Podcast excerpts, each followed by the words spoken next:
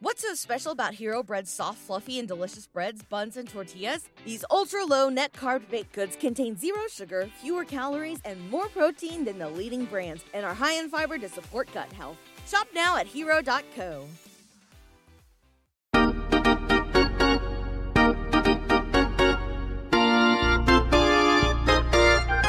We're back and joining me. You guys might remember him right around the holidays. We talked to him, Jim Allen. You can check him out on Twitter at jballallen, jballallen.com and Japan Baseball Weekly podcast. And Jim was kind enough to talk to us about Kodai Senga, and we'll start there. And Jim, perfect guy. Welcome to the program. How are you? You're joining us.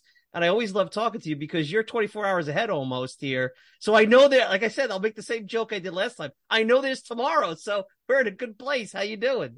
Yeah, you've got uh, tomorrow's news today. Uh, yeah, it's Monday. It's uh, 11 a.m. Monday morning in Japan. So uh, I'm fine, thanks. Uh, the weekend's over, but at the end, the Japanese season is still regular season is just about grinding down to a halt.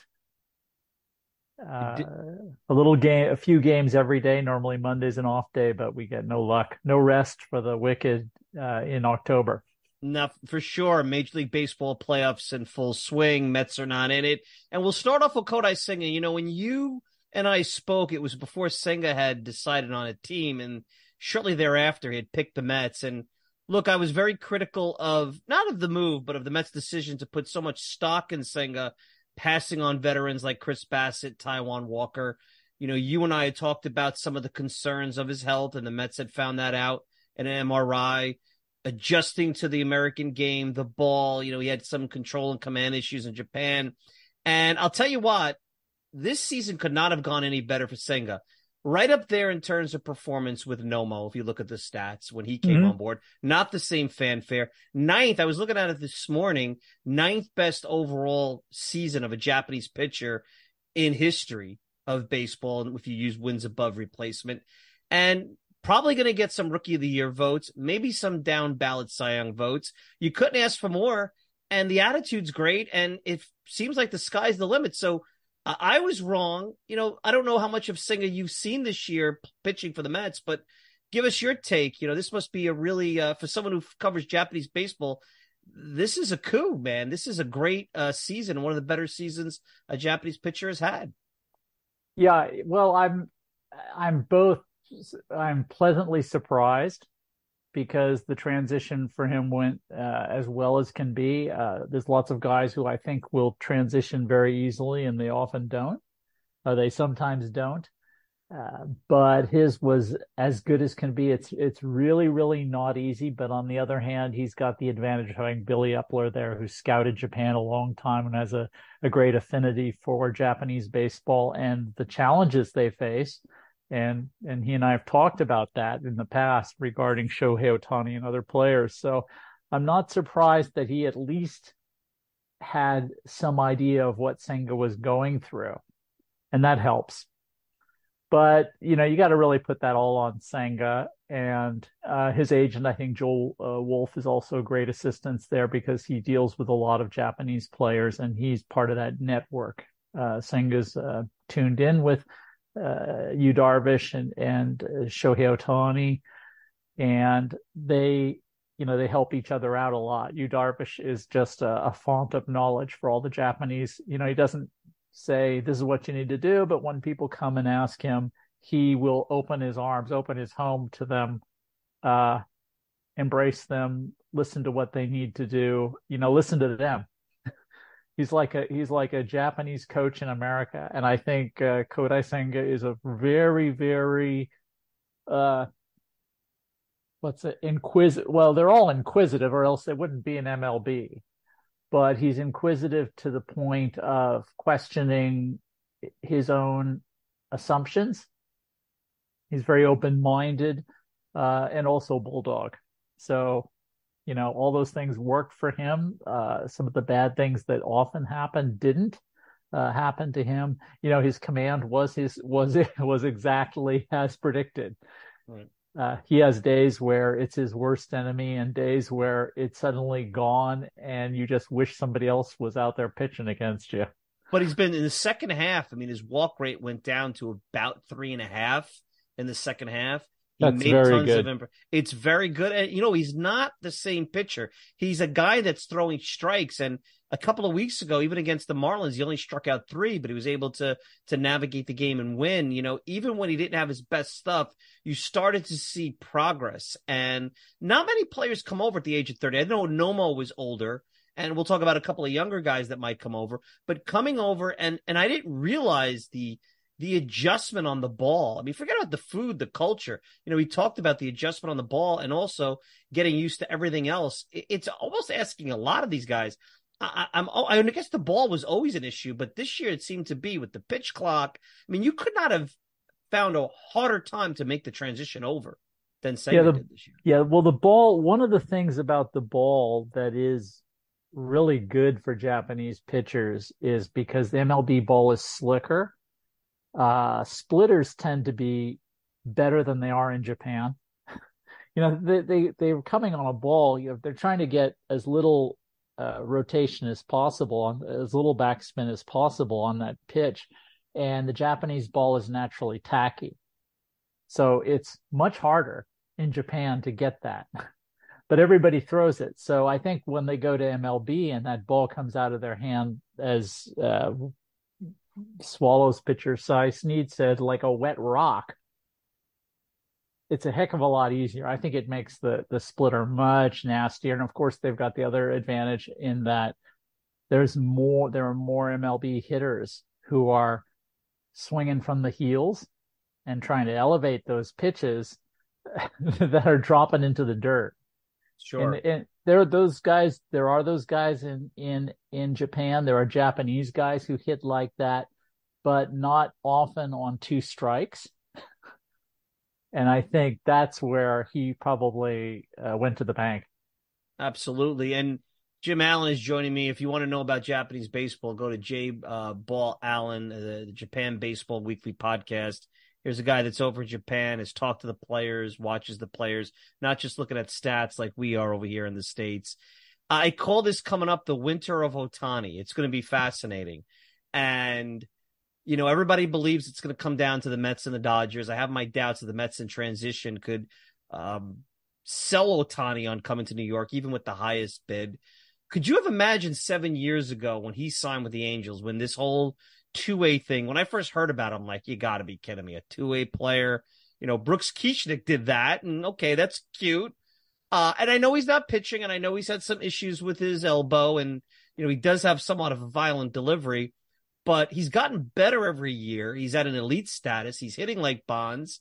Uh, he's pitching like at least a number three at times. Uh, you know, it's got to be crazy for you who's watched Japanese baseball. We've never seen a player who is going to headline the winter. It is the winter of Otani. Someone's going to get him, and maybe it's not the Mets or the Dodgers, but someone's going to get him, and it's going to be big news. Uh, your thoughts, you know, as you watch this, uh, you know, former Japanese player barnstorm his way through, uh, you know, Major League Baseball and becoming arguably one of the best players of all time. Well, the interesting thing about Otani is that he really isn't a Japanese style player. He wasn't a Japanese style player when he was here. I mean, he was ready to be.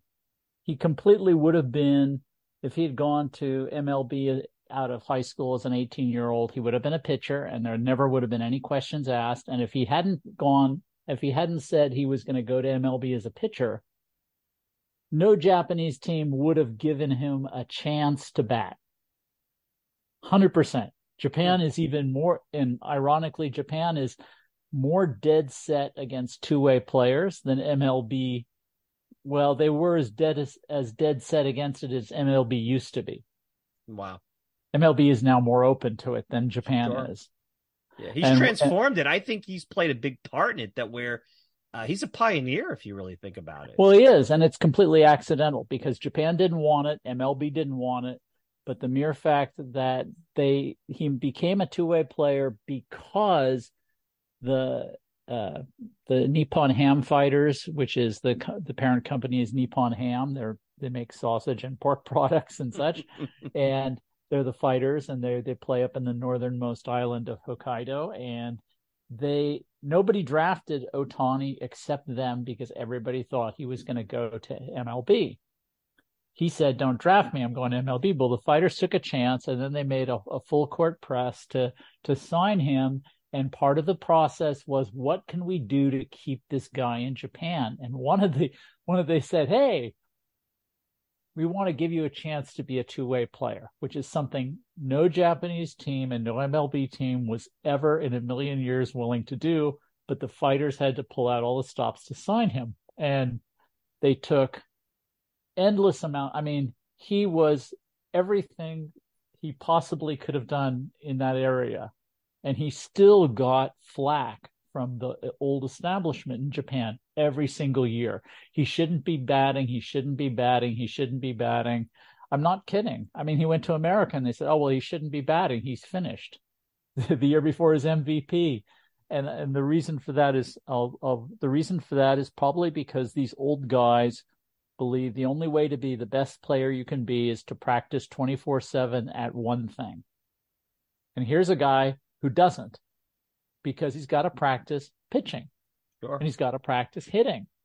And if you can be better than they were practicing half the time, well, your whole story, your whole life story and life lesson is now much, you know, it's diluted. You know, he's making us look bad or he's making our argument look bad. So we have to eat. So uh, basically, they're going, oh, he still could, he still should give up hitting because he could be the best pitcher in the world, and he'll never be that if he keeps hitting. You know, they're they're they're they have not let up. And you know, and I don't agree with that, Jim. You know, when I look at him as a player, I mean, I think he's a better hitter. He's a good pitcher. I think there is, and not just because he just got hurt. There's health concerns. He has a violent delivery. So does Senga. You know, uh, and you look at him on the offensive side, he's gotten better every year. He's in his prime now. I think the bigger question is comes back in a year, let's say, starts pitching again. It, it's enough for a pitcher to go through a baseball season, learning how to pitch, navigating every five or six days. Uh, could you imagine have to do that on both sides of the ball, understanding he's a DH, doesn't have to play the field, but there's no break. And he's not sitting around for four days looking at charts. He's playing every day. It's fascinating. And how long can he do it? Yeah, that's really the question. Right now, he has um, essentially no personal life.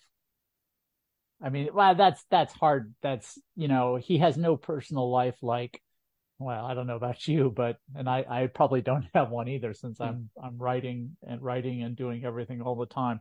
But most people who have time off with their family, he doesn't. You know, he doesn't have a, a family uh, he pretty much spends 360 days training for baseball. Yep. And so he's he's a unique person in that respect. Now, at some point, he's going to say, "I've achieved my goals. Now it's time to set a new one, which is you know personal." And maybe he'll he'll cut down on that. But yeah, he's he's uh, he's his work, his ability to work is unsurpassed. You, if you had to take a crystal ball and maybe just, and this is just a prediction, I'm not saying you know anything, but I don't know anything. Obviously, neither of us know anything. But what would you think, knowing Otani, assuming money is all equal?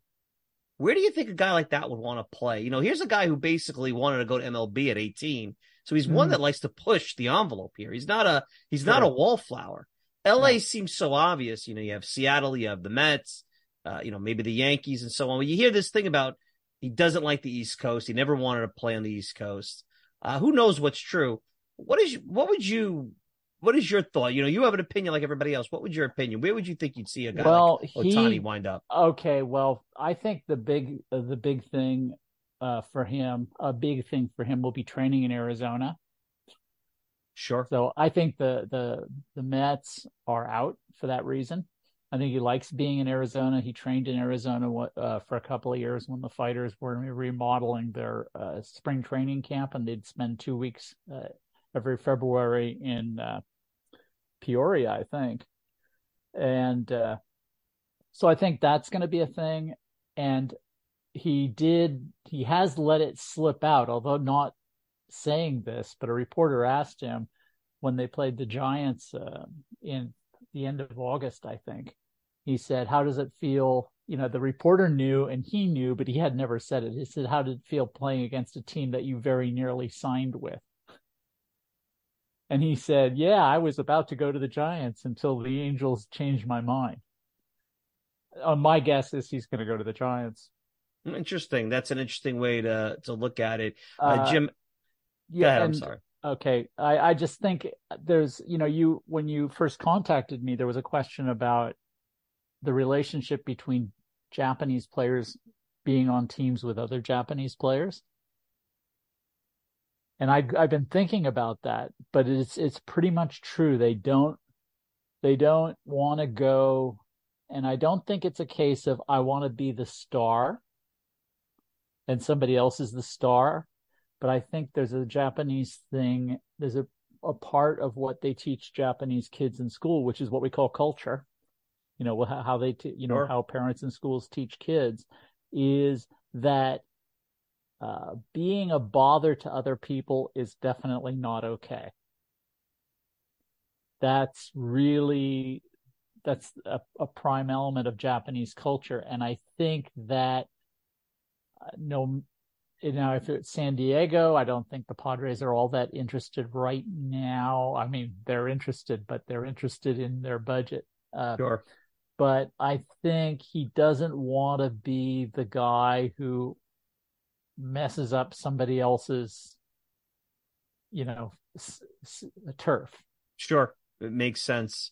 Eh, you know what's interesting is as you bring that up, one of the keys to improvement that a lot of Mets fans have looked at, especially because they don't want to give up the draft picks and understanding that they're going to try to compete but maybe not go all out for the Scherzers and the Verlanders that they have in the past. And you look at uh, Yoshinobu Yamamoto, who pitches this no hitter in front of Brian yes. Cashman, and and he's another guy that's on the radar supposedly of Steve Cohen and David Stearns, the Mets, and he would yep. fall into the same category. Now, what that is interesting is that you've got it kind of twofold. You've got an unknown quantity coming over, better resume than Senga, and you also have a rotation now. If you were bringing over Yamamoto, put Ohtani aside. Let's assume he signed somewhere else. The whole six days and spacing out the rotation, that becomes problematic with multiple Japanese pitchers. Is that overrated? Is that something that maybe they could build themselves into? But the Mets seem to, with Senga, really want to play into that six days, also maybe to keep him healthy. Now you'd have two of those individuals in the rotation. Well, what you would need is uh, seven of them. That's right. Seven. Well, good luck finding seven. Forget about finding seven Japanese pitchers. Finding seven quality major league starters. Yeah. See, well, that's, a, that's that's, a whole other story. But that know. is the problem with that, and uh, don't want to go into pitchers' injuries because then I'm I'm really talking out of somewhere other than my mouth. But uh, yeah, it it is an issue, and I I'm not. You're you're closer to how Senga was used than I am uh, some every every team has a different plan for getting Japanese in Japanese first year pitchers into it, and every year it gets more and more evolved. I remember the Mariners had a huge plan for uh, Yusei Kikuchi. It didn't help him much because he, he right. took the opt out, went to Detroit uh, to Toronto to be good. But you know, I think every year it gets better. The knowledge base deepens a little bit. The knowledge base of Japanese players going to MLB is getting more and more uh, thorough. They have more and more lessons to draw from. It it used to be, I'll tell you this, it used to be a thing that n- nobody thought spring training was going to be a problem oh, spring training, spring training, but Japanese spring training, and I, we might have mentioned this last year, Japanese spring training and MLB spring training are like uh, zebras and horses.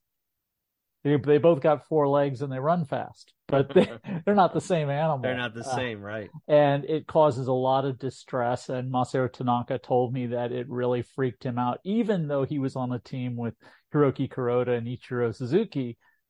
Uh, having camp every single day and only a half day is it's like the twilight zone for most of these guys but that's changing more and more japanese players know about it and they know the successful routines that other guys have had uh, in the past and so you see things i think senga and and uh, Masataka Yoshida just did a remarkable job in their first year. Things, something that you really don't expect.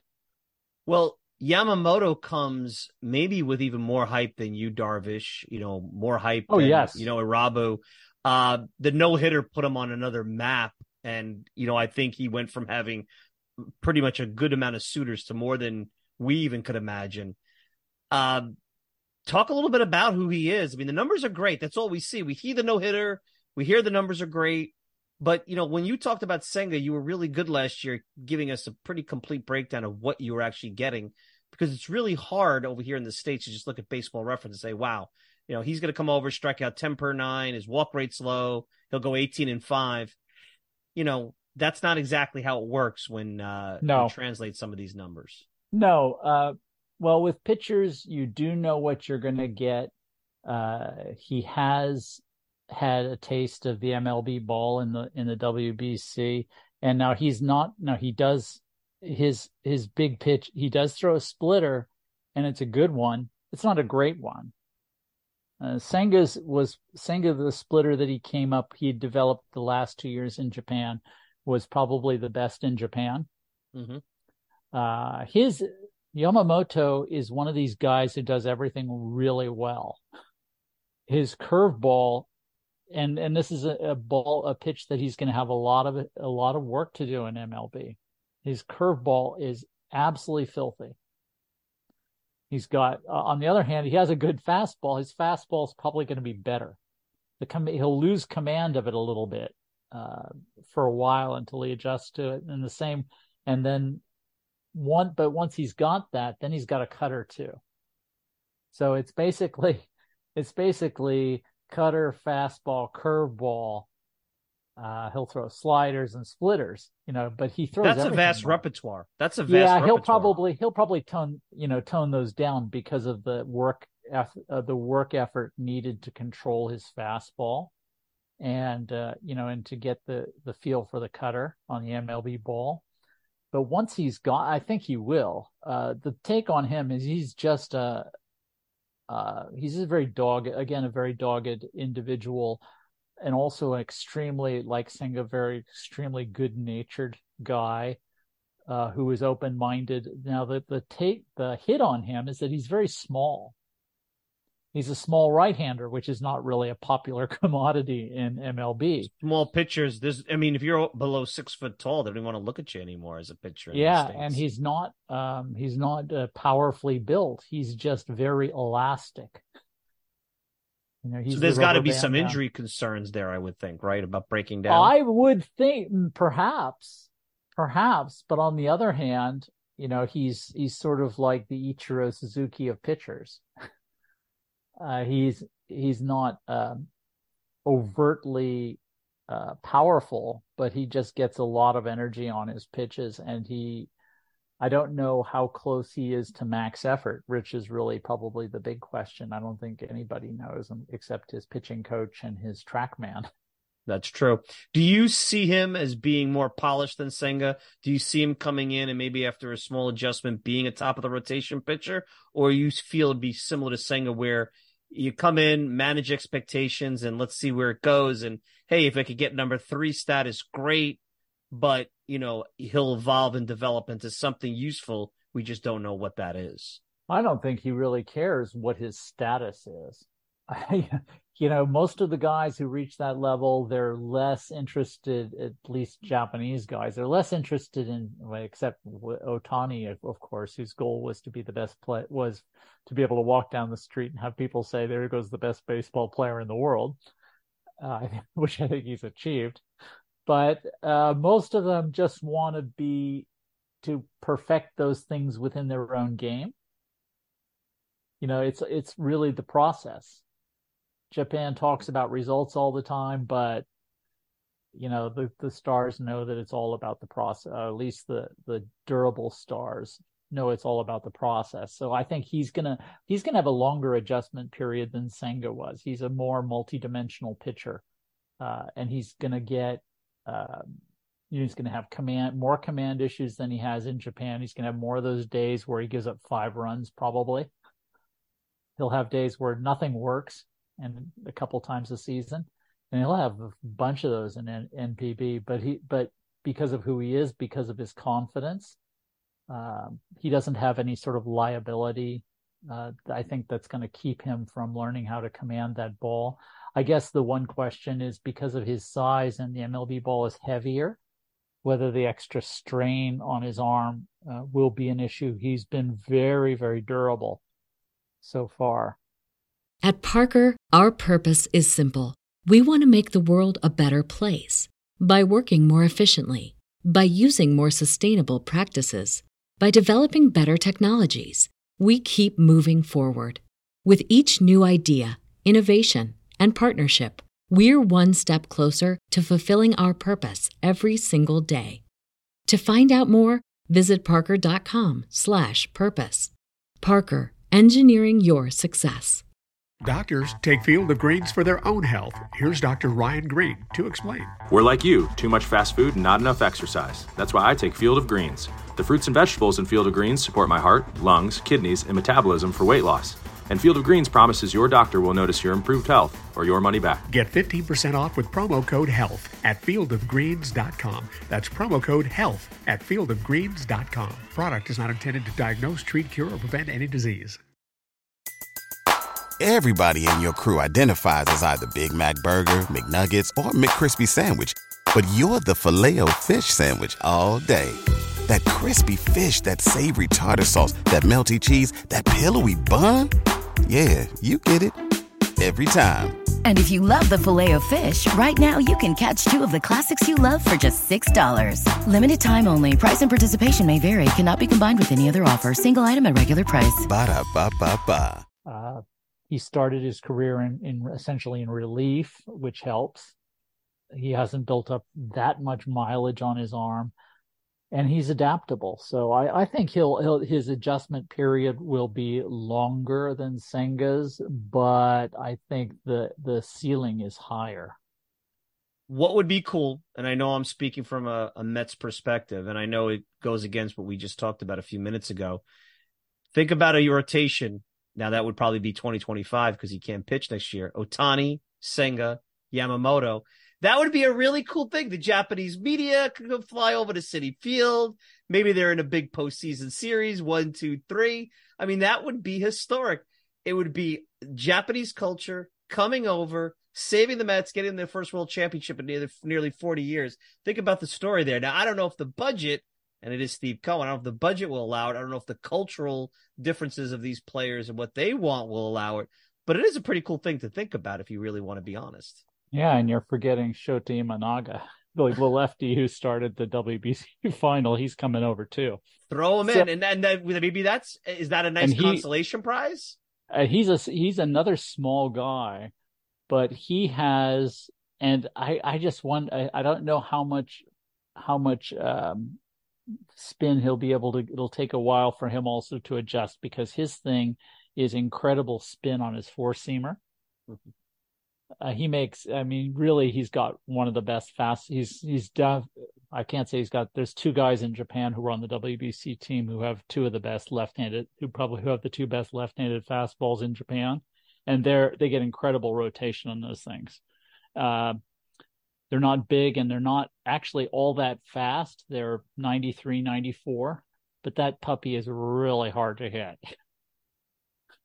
and uh, I think, I think being left-handed, of course, you know, they're not, their people are less worried about smaller lefties than they are. Uh, he's, he's gone through some struggles this year, but I think more, that's more of a, like what you Yusei Kikuchi did in 2017 when he was based his 2016 was his career year in Japan and his 2017 season was his uh, I'm gearing up for MLB season. And what, it wasn't that good. It was a, a season of adjustments. Uh, it just took him longer. It took him four years instead of one year. There you go. But uh, I think I think Shota Imanaga is going through that this year. But uh, he he's also he's also a catch. We talk about pitchers all the time from Japan. I think it started because of uh, Nomo Mania back in the '90s. But I have to tell you, uh, Masataka Yoshida with the Red Sox had a really nice year after a lot of mm. criticism by the Red Sox signing him. And there are hitters, and I think and tell me if you agree with this. And I know culturally this won't sit well with NPB, but I think baseball is going to start looking more, I would think, over there because you can get these players cheaper. It doesn't cost you draft picks. Um, the work ethic is there. Uh, clearly, there's talent over an NPB, maybe more than we think. I know there's complexities and there's a lot of other issues with them coming over culturally and, and obviously nationalism and things like that. But are there hitters that we're missing? And will we see a more of an influx with, you know, with what's going on Otani, with Senga, with, oh, uh, yeah. you know, things like Oh, that? yeah. I mean, maybe this is a new wave that we're going to start. Oh to yeah, see. the hitters are coming. Uh, Yep. the hitters have faced a, a huge uh, there's a huge obstacle in Japan when it comes to hitters uh, in fact to all players and that is uh, the old guys and and while they also insist that you know you don't do two you don't try to pitch and hit that you that lifting weights is something that is best left alone for baseball players and if they're there's a couple of teams where they they work hard to discourage that. So, to give an example, Ota- Otani went to a kind of a new age team, and he walked in the door. He'd never done upper body stuff in high school, and they said, "Here's your training menu," and he says, "What's this?" This is upper body stuff. He says, "Oh, I get to do that too." You know, he was all on board. But some teams, they if the guy, if the the player comes in, there's a couple there's a few teams, if the guy comes into their team and he badly needs weight training, they will not tell him out of fear of infuriating their, the former players who are in the media and making a fuss. So there's that huge obstacle. However, there are guys who are there are young guys now who are really really powerful and of course the guy uh, everybody all the all the scouts know is Munetaka Murakami of the Yakult Swallows who was the Central League Triple Crown winner in two, 2022 he was a bit of a bust at the beginning of the season and uh, after he hit 55 home runs which is an iconic number in Japan it's the most that Sadaharu O had ever hit in a season. After he hit his 55th home run in, in 2022, he basically tailed off. And that pretty much lasted until July. He wasn't that good in the WBC, although he did have the two, you know, he had the, the, the sayonara double against Mexico and he had the game tying, I think he had the uh, game tying home run against the U.S. But other than that, he didn't do much. Uh, he, he went through about a six month stretch where he, who he was uh, uh, not the most productive. He wasn't making good contact. So, but he's he's he's a, a remarkable player, and, and he will be he will be 26 when he's eligible to come to NPB, and he will MLB, and he will definitely be posted, and that'll be in nine. Uh, I think that it will be 2025. So a lot of guys are coming. Is there anybody else going into this winter that nobody's talking about that maybe might emerge in your opinion, even if it's a, a component player? Uh, we like to talk about the Otanis and guys like that, but uh, if you've got more coming over, be interested to see if anybody else pops up on the radar. Well, I think those are the guys. There's often a surprise because there's sometimes players who have agents who talk them into it. Mm-hmm. Sometimes it's a negotiating ploy, sometimes it isn't. Uh, there are players who maybe don't really want to go, but their agents go, oh, come on, come on, give it a try. Uh, there's a guy down the road, Hiroya Miyagi, who's a teammate of of uh, of uh, Yamamoto's, who's a small, another small lefty, not a hard throwing lefty, but a, a pinpoint control lefty. He's he looks like he's going to be a future Jamie Moyer kind of Hmm. pitcher. I mean, he's kind of a Jamie Moyer pitcher now, which is really not an exciting prospect for a 22 year old, but uh, Outs are outs, man. We got to get over the, you know, I look at it this way. Jamie Moyer pitched until his mid mid forties. Outs Yeah. are outs. Yeah, you know, get was- outs. We need was it- those. but when he was 22, he threw hard. That's the Sure. difference. Uh, so, but he's he's a guy who would will give. I think he will give it a shot, and uh, and he's a he's a good guy too. So he said he had no. He thought little guys could never go to MLB, but he's kind of changing his when Yoshida, of course, who was his teammate in Japan, went. He's thinking. maybe, maybe, maybe. And uh, he's an open-minded guy and and again uh, curious. So I think he's interesting. As far as hitters go, you might get Shugo Maki, who's kind of like a Japanese baseball version of Chris Farley. He's a guy who doesn't really look like a ball player, but he is. Daniel he Vogelbach, can, the Japanese he, Daniel Vogelbach, and he can, uh, and he, he can dance. There you go. he does well, that. I'll tell you, you know what's an interesting thing? I'd be remiss before we wrap up if I didn't mention this. I didn't realize that how many former Mets Japanese players are managers in NPB. Masato yeah. Yoshii. I I mean that's a name I haven't heard in forever. Shinjo, yeah. not a guy I thought would be a, a no, manager. No, now Kaz not, Matsui, not... the much maligned Kaz Matsui, who I think got a bad rap he wasn't as bad as everybody made him out to be. I agree. We definitely, I definitely agree with. That. I think he got a bad rap. I think New York was a bad uh, fit at that time for him. It was a bad fit, and he made a bad adjustment in spring training, and and Hideki Matsui didn't help. You got, you know, when you have Hideki Matsui doing what he's doing, and then you get the other Matsui, it's only so. It's only it's one of those things where wrong place, wrong time you know, wrong team, so to speak, at that point. Yeah, I think so. Um, yeah, I talked to Art Howe about him, and and Art loved him, and uh, Matsui hurt his. He he fell into the spring. I think. Well, he won't admit it. Matsui's a funny guy. He'll say like, "Oh, I hear some players do this, but it what, but not me." You know, he's. Call, I'm talking about my friend, talking about my cousin.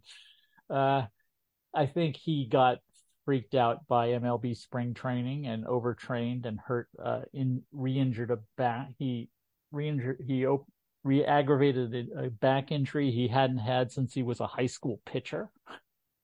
Wow. You know, like like 13 years earlier. Sure. And it pretty much wiped out his first spring training and ruined, you know, it made him much harder to make adjustments as he, as he was moving forward with the Mets. But he did he did play quite well uh, with the Rockies and the Astros, and at the end with the Mets. But yeah, that that hurt him. Uh, I don't think we're going to see so many of those guys falling into that trap again. I think the knowledge base is much better than it used to be. But uh, yeah, as far as the Mets managers, well, Shinjo, of course, he surprised Japan as well. Uh, nobody, I don't think anybody outside the Nippon Ham fighters really has any expectations that he knows what he's doing because he changes his his his core his core philosophy as a player he tells us every year is different from what it was the year before I, am not kidding. I'm not kidding. Uh, that's that's a strange way of managing the team. Which version of Shinjo will you see? What is his philosophy this year? That's very well, un-Japanese like, if you ask me. You know. Well, you know, the first year he said, "I, I, you know, we take it day by day and we don't worry about the pennant." But I think it's it's an adjustment to who the team is. I think it's as much as that. He's he's a fairly cunning guy who knows where his bread is buttered uh, and he has a fool act that he loves. And sometimes what he does is he's really good some, for some young players because he doesn't expect, he doesn't, he doesn't overtly, he tries not to put too much pressure on them. Even, you know, he will, but he tries not to. But yeah, you're right. Um, Kaz Matsui and uh, Kazuhisa Ishii. Wow, there's another name. Wow, and, I didn't realize that too. And Shingo Takatsu. So there's wow. five, five of them. Five managers all seem to all at Mets ties. That's, I mean, that's a bingo card. That's crazy when you think about it. Yeah, four of the Pacific League, four of the six Pacific League managers played for the Mets, wow. and uh, one of them, one of them didn't. One of them didn't. He was a coach for the Padres, and then another guy. But the Central League is the old conformist league, and Takatsu is the only former MLB player who manages in the Central League now. So interesting. Yep. Interesting. I think so, that tells you a little bit about why the Pacific League is better. so as we wrap up, what do you got coming up on Japanese Baseball Weekly? It's going to be an interesting uh, off season here in baseball. Lots of talk about players coming over. Obviously, the big names. I'm sure Otani will come up at some point in the next couple of months with you guys. Give the listeners an idea because there's always interest in what's going on there about potentially the next guy coming over. Well, what could you know, you we- Yeah, well, we've got, you know, we pretty much respond to what's going on in Japan. We don't do MLB stuff too much except on a cultural level. Uh, so, you know, talking about what the teams are doing, how they're responding to situations, you know, uh, is there going to, are there going to be more teams in Japan? Are we talk, I think we also talk a lot about the, the import players here. Now, what a lot of people overlook is that the scouts used to come to Japan looking for the Japanese. Mhm. And then when they were looking at the Japanese, they said, "Hey, here's this guy Chris Martin. Boy, he we he didn't look like anything when he was bouncing up and down between AAA and you know AAA and Double A and the Rangers, and he was getting a, uh, you know, and he was having adjustment issues. And but he's been in Japan for a couple of years, and he's really got his he's really learned new stuff, and he's pitching in big games, and he's a big player for them, and uh, okay, let's give him a shot. So I think it's very often it's less about the Japanese guys who are under many contract restraints than it is about the import players who get you can you can dodge free agency in Japan. Is there any American players that we would know that are having uh, good seasons over there, or somebody that we should be watching that could well, jump back? I don't know watching if they're going to come back because most of the guys who come over here who have good seasons are guys who the fans of one or two teams know because they bounced up and down in AAA from AAA. They Sure. didn't get uh, they didn't get playing op- the opportunities they needed to adjust in the U.S. So then they come to Japan, and they get a you know they get a commitment. They get a commitment from a team, and they show you what they can do. Uh, guys who might be coming back, I I hesitate to say right off the bat, but there are there are a few guys. Um, I think um, I think uh, Adam Adam Walker, who had a, a played briefly in MLB, and he was a two-time uh, independent league MVP for the Milwaukee Milkmen.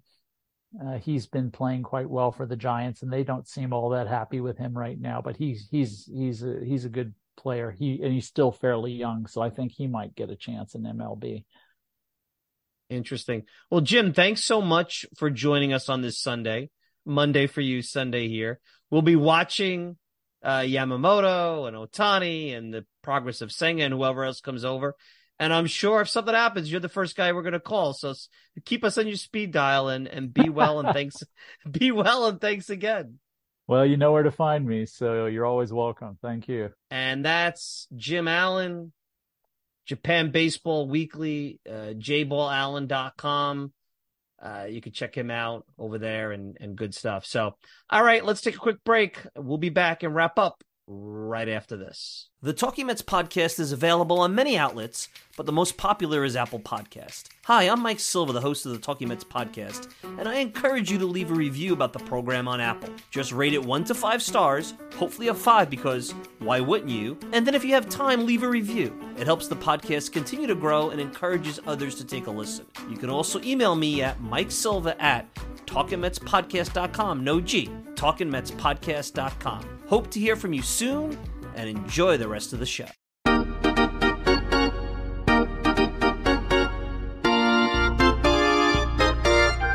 All right, we're back. Final thoughts, some interesting stuff from uh, Jim Allen. So appreciate a few minutes of his time, actually more than a few minutes of his time. And that was supposed to be the show, and we were going to go into the Far East and, and how important it is to rebuild the team. But now, you know, I, I feel like I, I'm obligated to put the, the segment out there, and I think it's some interesting stuff to talk about. But I'm at a point, I don't even know how to, where to go with this team. I have to tell you, I'm tired. And like I told you in the opening, nothing more frustrating than to be talking about a new GM, a new manager. I wonder if Stearns regrets firing Buck. It's been interesting to see if they could use, they could probably use some of the stability that Buck could have brought. I said from the start he should have came in and evaluated this organization before pulling the trigger. But look, it's done. What's done is done. Buck's going to get another job. You already hear about him in Anaheim. Wouldn't be sp- surprised if the Giants look him up. I, I predict at some point if he doesn't get a job this offseason, when things if things don't go well for the Yankees, he'll be a candidate over there. as they try to go old school with guys like Omar Minaya and, and, and Brian Sabean bringing in there as, as part of Brian Cashman's cabinet? Do we have another sign stealing, you know, winter ahead of us with this Phantom DL? No, I told you what it's all about. It's about baseball sending a message. It's the mob showing up to your shop, breaking a couple of windows, threatening you, and showing you what they can do if you don't pay attention and listen. How will Cohen respond? Be very interesting. Will he start coloring within the lines and and not use the market inefficiency, which is an owner with a lot of money willing to lose it uh, for a period of time? We'll see. David Stearns has a big job in front of him, and the only good news I could give you as I wrap up, as I said in the beginning, is you have an experienced, well respected individual running the team now. Nobody in the media could criticize him on that. It's not like you have the knives out for Stearns. The knives are out for Cohen. And it's going to be harder to mock the Mets on this because Stearns is involved. If Stearns wasn't involved and it was an inexperienced individual, wow, what a what a mess that person would be coming into. So we're lucky in that sense. But um, make no mistake, there'll be more to come, and and don't be fooled that this will be a slap on the wrist. They're going to unearth things that are going to they're going to try baseball to make this out to the connection between Cohen, Cohen's ethics when it comes down to his personal financial empire and how it became such, to how he runs his baseball team. Simple as that. So, anyway, want to thank everybody for tuning in to this edition of the Talking Mets podcast. As I said all the time, we'll be here weekly, even in the off season. No breaks for us. We're here every week talking about the latest and greatest with the New York Mets. You can check me out all the time at the TalkingMetsPodcast.com. Send me a tweet at Mike Silva Media. And you can shut up on podcast, Spotify, pretty much whatever spot podcasting service you desire. Blah. Tongue tied there. If you want to interact with me, Mike Silvat, TalkingMetsPodcast.com, no G, Mike Silvat, TalkingMetsPodcast.com. You can get me on Instagram, TalkingMets, no G. And of course, I want to thank the good folks from the Fansided Podcasting Network for supporting this show. I am your host, Mike Silva. Enjoy the rest of your Sunday. We'll be back with another Talking Mets podcast next week. Till then, take care, everybody.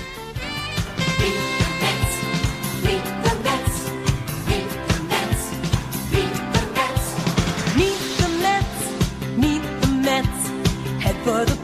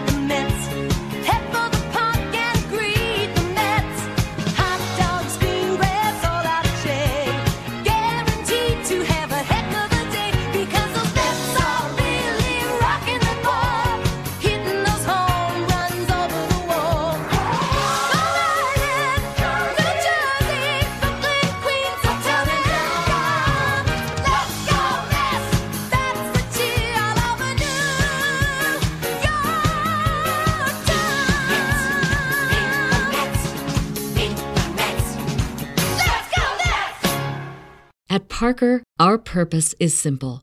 We want to make the world a better place by working more efficiently, by using more sustainable practices, by developing better technologies. We keep moving forward. With each new idea, innovation, and partnership, we're one step closer to fulfilling our purpose every single day. To find out more, visit parker.com/purpose. Parker, engineering your success. What's so special about Hero Bread's soft, fluffy, and delicious breads, buns, and tortillas? Hero Bread serves up 0 to 1 grams of net carbs, 5 to 11 grams of protein, and high fiber in every delicious serving. Made with natural ingredients, Hero Bread supports gut health, promotes weight management, and helps maintain blood sugar. Hero also drops other limited edition ultra low net carb goodies like rich flaky croissants and buttery brioche slider rolls. Head to hero.co to shop today.